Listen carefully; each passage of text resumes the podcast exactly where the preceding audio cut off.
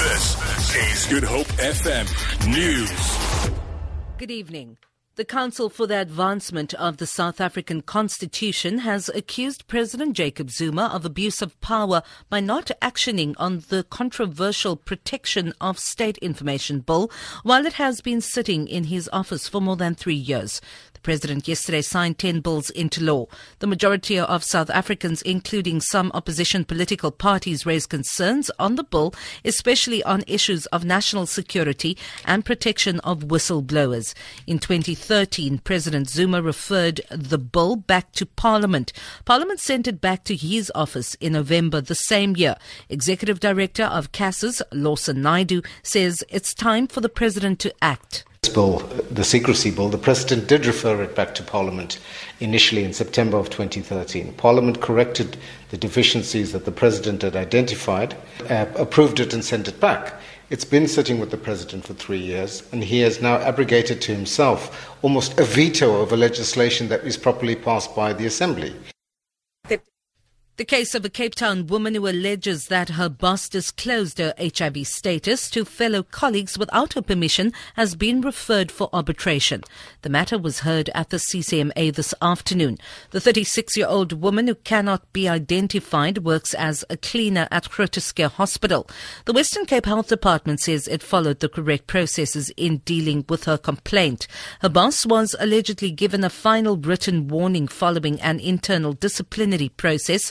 The woman says she wants financial compensation and a public apology. Department betrayed me. I feel so small. I'm not feeling as if I'm working at the department. Definitely, that guy is only him who knows exactly he's working for the department. They didn't even involve me when they busy doing this case. They didn't even tell me the feedback of the case. The things are just normal. A learner from the informal settlement of Philippi on the Cape Flats received high honours today from Western Cape Premier Helen Zille after he scored 100% in physical science in his 2016 matric exam. 19-year-old Sipelele Kabendlini was one of over 60 matriculants who were honoured for their outstanding performances in Cape Town. This is how the event proceeded. Excellence in physical sciences Ladies and gentlemen, our candidate receiving the award in this category obtained full marks. From Pundulwazi High School, Sipelele Kabinleni. I went to camps in my school. The nights that I studied the whole night, and I, I had a study group, so I think that worked for me. Higher Education Minister Blade Nzimande has called on interest groups to remain vigilant against opportunistic elements wishing to collapse the country's higher learning education system. Nzimande urged stakeholders to continue engaging in good spirit instead of resorting to violent means. Nzimande blames political interference and some businesses for such behavior.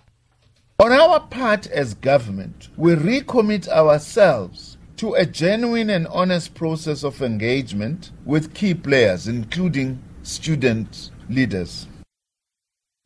For Good Hope FM News, I'm Vanya Klucher-Collison.